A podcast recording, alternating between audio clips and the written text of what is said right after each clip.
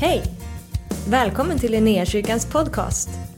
Vi hoppas att det här ordet ska uppmuntra dig, stärka dig i din tro och leda dig in i djupare relation med Jesus. Gud välsigne dig i ditt lyssnande. Hörni, ska vi be en bön här. Lägga den här stunden när vi öppnar skriften i Herrens händer. Tackar dig Fader i himmelen för ditt levande ord. Du sände ordet och ordet blev kött och bodde bland oss. Och det ordet som eh, har förvandlat våra liv. Varje ord som kommer ut ur honom och varje handling som han har gjort. Eh, allt ifrån hans vandring till lidande, död, uppståndelse, himmelsfärd. Eh, hans löfte om återkomst i härlighet. Alla de där sakerna som vi vet är sanningen om vår mästare Jesus Kristus. Låt det få andas ut i den här predikan. De orden vi läser, låt det få tränga djupt in i våra hjärtan. Låt det få bli ord som blir levande, som blir verksamma. Ord som ger oss den maten som vi behöver för varje dag tillsammans med dig. Och så ber jag att du uppenbarar för oss en rikare mått utav din härlighet. Så att vi kan förstå allting det goda som du har för oss. Tack för att du är här. Tack för att du är här med din ande. Tack för att du verkar den här stunden i var och ens hjärta. Jesus, låt oss få möta med dig idag. Heligande, ta över. Låt det få bli en atmosfär som bubblar av liv. Heligande, andas över var och en av oss. Låt oss få känna den där atmosfären, den där platsen tillsammans med dig där det bubblar på våran insida. Vi vill gå härifrån idag märkta utav dig själv. Tack för att du möter med var och en av oss. I Jesu namn. Amen. Amen. Det, det, är faktiskt rätt, eh, man har varit borta så länge eh, så, så, och så har man ju ändå på något sätt, man stänger av lite huvudet. Så det är liksom, man måste få igång huvudet igen. Och det är kanske lätt för dig att få igång ditt huvud, men mitt är rätt segt ibland. Alltså. Men eh, vi börjar Lukas 9 tror jag. Lukas 9. Eh, den här, den här berättelsen som är här handlar om hur Jesus kommer upp och, eh, och uppenbarar sin härlighet, förklaringsberget. Eh, platsen han, som han går upp till tillsammans med, med Petrus och med Johannes och med Jakob. Står det här berättat i Lukas. Och i den här berättelsen så står det att de ska gå upp för att be. Och det är en av egentligen nycklarna till, att, till det här eh, pulserande livet tillsammans med Gud för våra bön. Och i bönen, när du ber och tillsammans med dina vänner ber, så kan du alltid förvänta dig att någonting händer. Men jag vet inte om Petrus och eh, Johannes och Jakob hade förväntat sig det som hände den här dagen. Ehm, men de kommer upp på det här berget och så börjar de att be tillsammans. Och mitt när de ber så börjar det skina om Jesus. Och Guds härlighet är över honom. Och mitt där så blir de förvånade, de blir häpna, de blir tagna, de blir gripna utav vad det är som händer. Och mitt där så får de sen se både Mose och Elia. Och de undrar vad är det som håller på att hända. Och ur det här så talar Gud. Han är min son, den utvalde lyssna till honom. Vers 36 också skulle du kunna lägga upp under tiden som jag, som jag pratar. Och, och när rösten hördes så fann de att Jesus var ensam. Lärjungarna höll tyst och berättade inte vid den tiden för någon, av, eh, för någon vad de hade sett tror katten det Hur Hur hela världen skulle de förklara det här? Hur skulle de förklara att han som vandrade runt omkring dem, han är Guds son och Gud har bekänt sig till honom och Gud har identifierat sig med honom och sagt att jag är hans och han är min. Han är min son.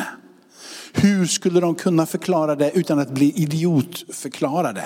Det som de ännu inte riktigt hade själva ord för. Men en sak är säker. De hade blivit märkta i sina hjärtan utav honom. Någonting hade hänt på deras insida som de inte hade varit med om innan. Någonting hade öppnats i deras sinnen som de innan inte kunde se. Någonting hade hänt i deras hjärtan som de innan inte kunde förklara. Någonting rörde sig i Petrus, i Johannes och i Jakobs hjärta. Och de här orden som kommer ut där, lyssna till min son. Jag tänkte, hur ska man kunna förklara det här? För det är ju så här att en religiös förklaring om vem Gud är hjälper inte någon av oss. Alltså om vi i en religiös förklaring säger alla de rätta sakerna om vi Gud är utan att våra hjärtan öppnas eller att våra sinnen tänds så spelar det inte speciellt stor roll. Jag förklarar för dig att Gud är kärlek, att Gud är det här, det är sanningar. Men det blir bara en förklaringsmodell som ska på något sätt försöka ge dig en instruktion över ett religiöst system eller en religiös verklighet. Eller en filosofisk Gud där Gud är mer anpassad till vad jag tycker om Gud eller vad jag tänker om Gud än vem Gud själv är. Bli inte heller det som du blir brännmärkt i ditt hjärta utav eller förvandlad i ditt sinne och i ditt hjärta. Lyssna till min son. Du vet att det djupa i min relation till min son är ju inte att han kan förklara hur otroligt stor och stark jag är. Eller hur snygg jag är, eller hur trevlig jag är, eller hur bra jag är på att göra smörgåsar. Eller vad det nu än är. Han är, han är 13 år.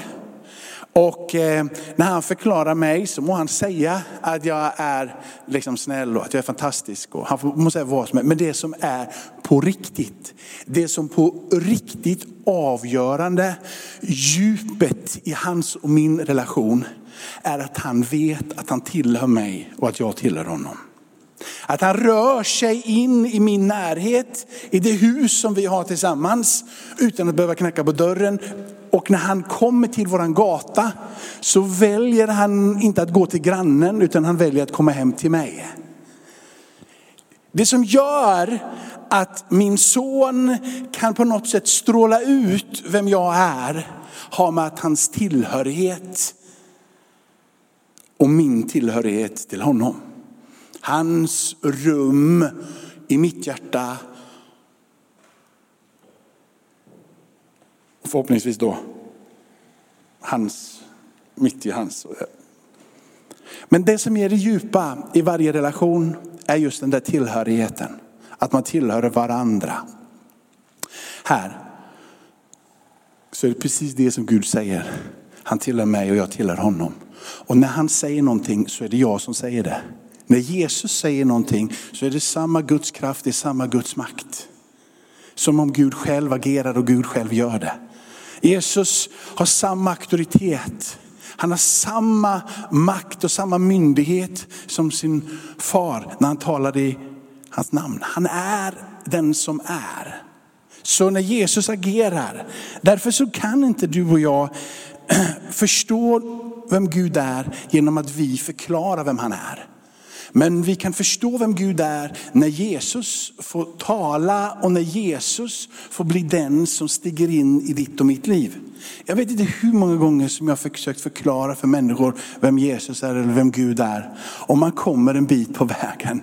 Men så kommer Jesus in i rummet, in i samtalet, in i gemenskapen genom att vi ber tillsammans. Och plötsligt så är det som att poletten trillar ner och de säger, jag tror att jag börjar greppa det här. Det finns någonting som händer i rummet som öppnar hjärtat. Det där kan inte du och jag skapa. Det där kan inte du och jag göra, utan det är han som gör det. Jag har vid något tillfälle när jag har predikat ungefär i samma, i samma riktning skrivit att kraften kommer när vi följer Jesus. Och kraften kommer när du verkligen förstår vem han är. Men jag skulle vilja tillägga att när du har din tillhörighet hos honom så kommer kraften och ron och friden och kärleken och övertygelsen, allting det som strömmar utifrån den här platsen av tillhörighet. För de resurser han har landar på din insida och blir kraften som bär dig vidare och in i det som Gud har för dig. Så här står det ifrån kapitel 4 i Hebreerbrevet. När vi nu har en stor överstepräst som har stigit upp genom himlarna Jesus, Guds son. Låt oss då hålla fast i vår bekännelse. Vi har inte en överstepräst som inte kan ha medlidande med våra svagheter, utan en som har varit frestad i allt, liksom vi, fast utan synd. Låt oss därför frimodigt gå fram till nådens tro och få barmhärtighet och finna nåd till hjälp i rätt tid. Den sonen som vet sin tillhörighet, Jesus Kristus vet vem han är fullt ut, har all kapacitet, har all makt, har möjligheten att kunna stiga in och hjälpa dig. Han har gjort sig själv sårbar. Det är där som kontaktpunkten blir mellan dig och mig och honom. Det vill säga att när vi har blivit sårbara tillsammans med honom så är det som om att allting det som finns på din insida som du inte kan förklara för någon men som gör att du känner dig brusten. Helt plötsligt så ställer du det där och han säger, jag känner med dig och jag förstår dig fullt ut. Och jag är den som kan hjälpa dig att ta dig igenom. Han är den som omfamnar dig i din brustenhet och han är den som reser dig upp när du känner dig svag. När han som låter oss förstå att vi frimodigt kan gå in för tronen, han har gjort det för dig och mig för att du och jag tillsammans med honom ska kunna få den tillhörighet som han har. Att vi ska kunna känna och förstå våran plats i hans närhet. Den närheten är dig närmare än vad du tror. Berättelserna är otaliga i evangelierna om den här Jesus som närmar sig människor och människor som trivs i hans närhet. En berättelse som finns i Lukas kapitel 24 är bortanför hans uppståndelse. Men ännu har inte lärjungarna förstått att han är uppstånden. Lärjungarna har inte ens vågat drömma att det är på det här sättet. I den här berättelsen så kommer Jesus och möter två stycken vandrare på vägen. Och i det här eh, samtalet som uppstår så undrar de egentligen vad är det som håller på att hända, vad är det som har hänt. Och de diskuterar vad det är som verkligen har skett här nu runt omkring i Jerusalemtrakten. Den här Jesus som har funnits där och varit där. De samtalar och de är ivriga. Och de är inte så att de inte vill tro utan de vill bara hitta vägen in i tro. De vill hitta vägen in i tillhörigheten. De vill hitta in i platsen av övertygelse. Det är det deras samtal går ut på. Hur ska vi kunna greppa det här som nu har hänt? Och då så gör de någonting otroligt viktigt. Både för dig och för mig att förstå idag. När Jesus är vid deras sida så säger de till honom, ivrigt står det till och med, med barn, stanna kvar hos oss. Den första vägen in i den här är ju att bjuda in den här Jesus in i ditt liv, in i ditt samtal, in i din närhet. Inte först och främst låta honom få bli bara så att jag kapitulerar fullt ut. Jag fattar inte vem du är men jag bara kapitulerar. Jag lägger mig ner platt på marken och så får du vara den du säger att du är och så, så är jag fullständigt förvandlad. Resan är inte ofta så enkel. Utan det finns ganska många frågor på din och min insida som vi vill ha svar på. Men de svaren som du får när du är tillsammans med honom kommer göra ditt hjärta mjukt. Och det kommer göra att du får en känsla av frid och det som jag pratar om, tillhörighet. Och när tillhörigheten är där så kommer du att känna dig hemma. För det är det som han längtar efter, att få välkomna dig hem och in i hans gemenskap. Stanna kvar, stanna kvar. Gå inte ifrån oss. Och så hittar de de där argumenten som jag gillar i den här texten. Det är snart kväll och dagen går mot sitt slut. Som om att de verkligen vill övertyga honom. För de har ännu inte förstått hur innerligt gärna Jesus verkligen vill stanna. Jesus har inte, eller de har inte valt Jesus i den här berättelsen. Utan det är Jesus som har valt att möta dem. De vandrar och Jesus kommer emot dem. Så de är inte de som har fiskat upp Jesus, utan det är Jesus som har fiskat upp dem. Och än i den här berättelsen så har inte de förstått att den som de talar med är den som längtar efter att få umgås och vara tillsammans med dem. Jesus testar dem inte.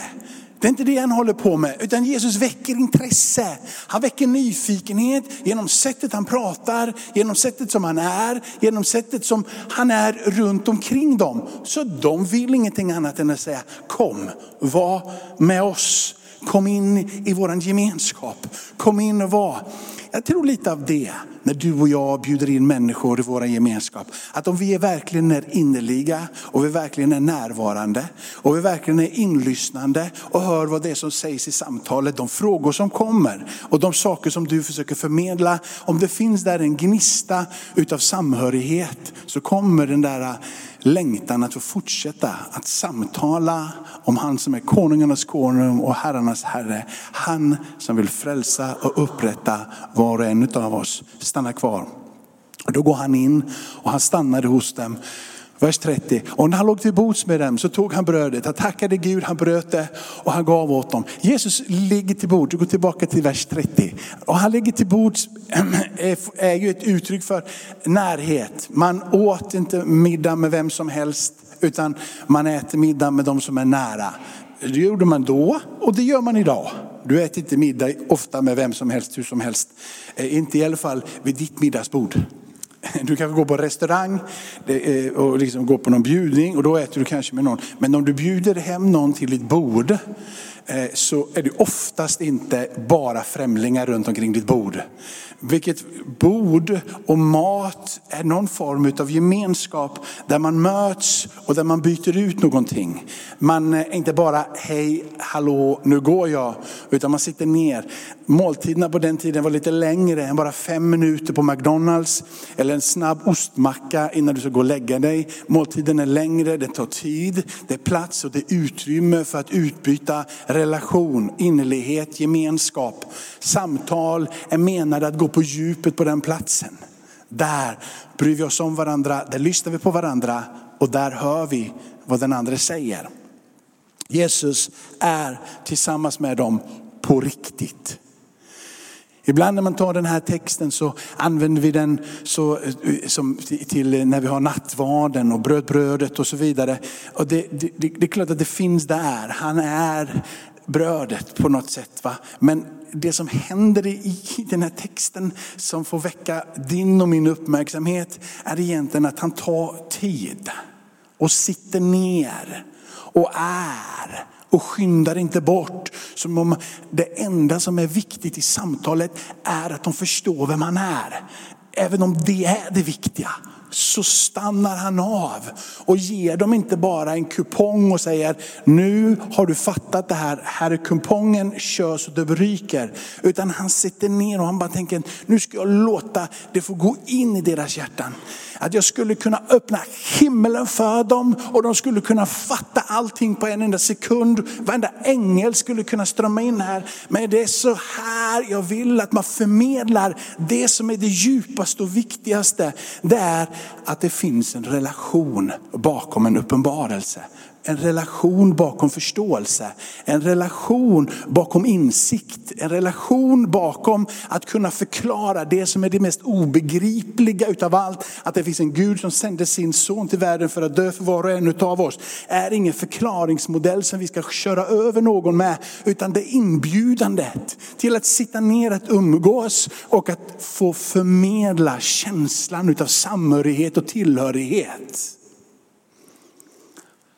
Han är tillsammans. Vers 31. Då, mitt där i det där samtalet, när brödet bryts, så öppnar deras ögon och de känner igen honom. Han har pratat med dem, han har vandrat med dem, han har suttit ner tillsammans med dem, han har varit i deras närhet. För mig så började hela berättelsen med Jesus är ute för att förklara för dem vem han är. Punkt slut. Men han tänker göra det så som han alltid gör det. Genom att inbjuda till det som var meningen från allra första början. In i en relation som betyder någonting. In i tillhörighet som betyder någonting. Hemkänslan snarare än uppenbarelsekänsla. Tillhörighet snarare än övertygelse. Ett hem, en plats, en tillvaro där trygghet kan få gro och få växa. Och han har gett dem det. Så är han borta. Han fick liksom inte, jag skulle gärna vilja, om jag var Jesus så skulle jag vilja, fattar ni nu eller? Hänger ni med? Bara få en liten nickning. Ja, tack. Men det är som att nu är det klart. Nu har jag varit med dem. Nu har jag gjort det jag skulle. Och det räcker. Och så drar han. Och så står de där i vers 32 och säger, brann inte våra hjärtan när han talade med oss på vägen och när han öppnade skriften för oss. Du vet, han har både bakat brödet och knådat det och gjort det tillgängligt för dig och mig. Han har liksom gjort hela resan. Han är uppenbarelsen. Han är Guds härlighet. Men han är också den som är relationen. Han som är dig nära. Han är inte bara lösningen och svaret. Han är också närvaron och friden. Han är inte bara den där kraften och makten.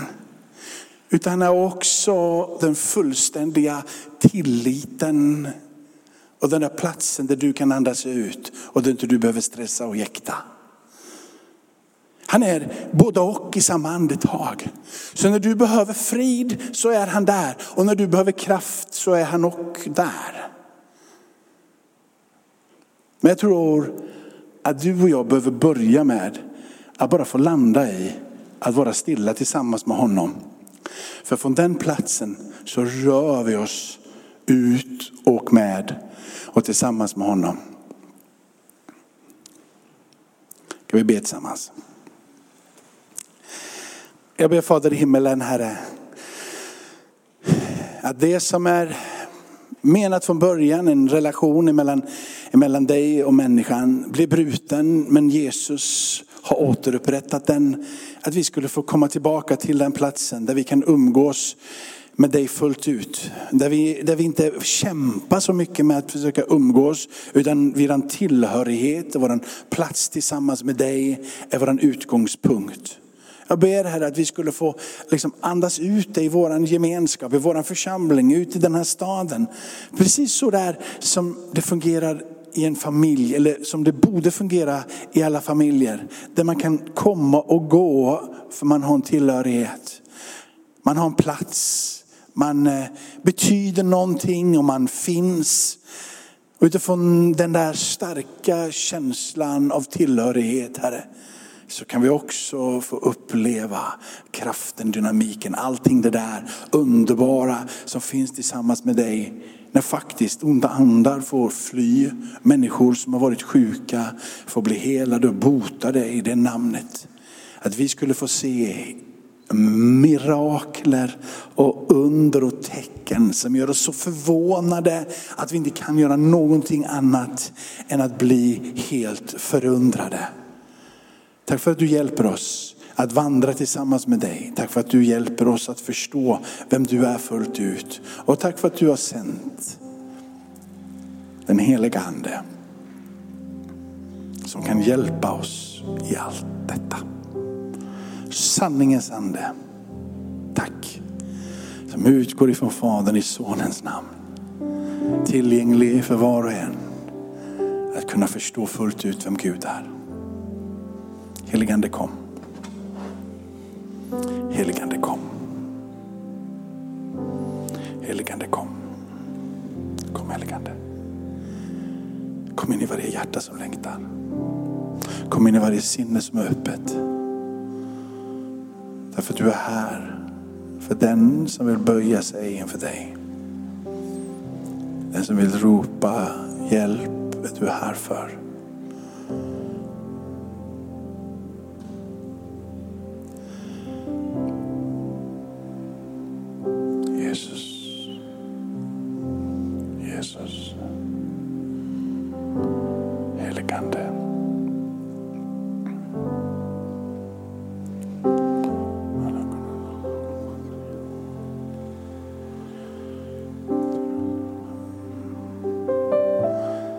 Därför att du tar tid för var och en av oss.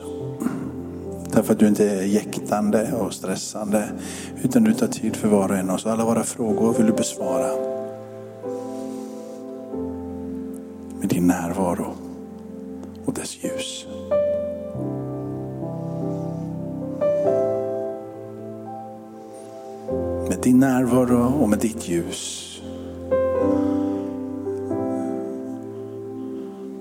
Så skuggor, mörker och bojor. När ditt ljus får tränga in Jesus så är det så självklart var vi kommer ifrån och var vi är på väg. När ditt ljus får tränga in så är det så självklart att du är universums skapare. Och vi behöver inte ha detaljerade svar på varje fråga. Men när du har öppnat våra hjärtan med ditt ljus så ser vi. Så vi är beroende av dig heligande. Beroende, fullständigt beroende av dig heligande. Jag tackar för att inte det oket ligger på mig. Utan jag kan få bara få tala om vem du är. Och du öppnar den som söker dess hjärta.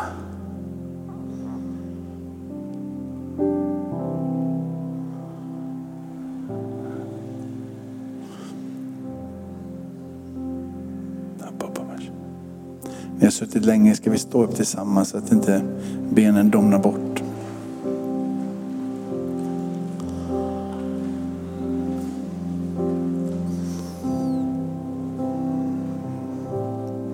Du bara sjunga någonting Andreas.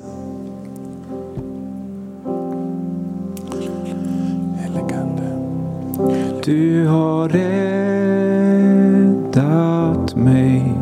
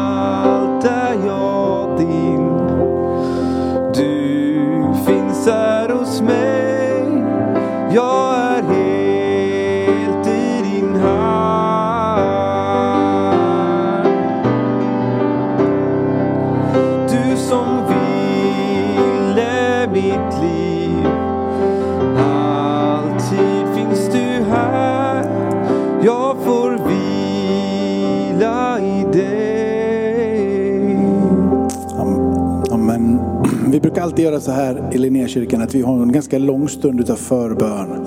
Eh, jag vill bara säga, Jesus ber just nu för dig. Vi tror på bön, eh, vi tror att man ska be för varandra, vi tror att vi ska be med varandra.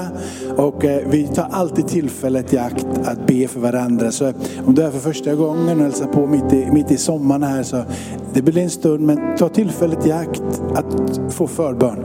Ehm, jag var eh, konfaledare en gång back in the days och då sa vi alltid till de här eh, konfirmationsdeltagarna att om du aldrig har testat förbön så måste du testa förbön. Och jag skulle bara säga, har du aldrig provat så eh, testa förbön. Ehm, du vet att när du öppnar din mun och när din kamrat som står jämte eller din förebedjare ber för dig så står det faktiskt att Gud hör bön och att det är någonting som händer och det är någonting som rör sig. Eh, vi tror på bön. Det låter naivt kanske för dig eller så låter det helt självklart för dig. Men vi tror på bön och vi tror att när vi ber så gör det skillnad om människor blir förvandlade. Så ta tillfället i akt och testa förbön om du aldrig har gjort det. Ja, men så vi tar en stund till och sjunger och det finns förebedjare här som är redo att be för dig. Jag kan be för dig eller så kan du säkert be din granne. Så be din granne för dig. Tack för att du har varit med oss. Hoppas du känner dig inspirerad av Guds ord och har fått nya perspektiv. Hör gärna av dig till oss och berätta om Gud har rört vid dig på något sätt. Vi är så glada att få höra vittnesbörd om vad Gud gör. Du kan mejla oss på adressen info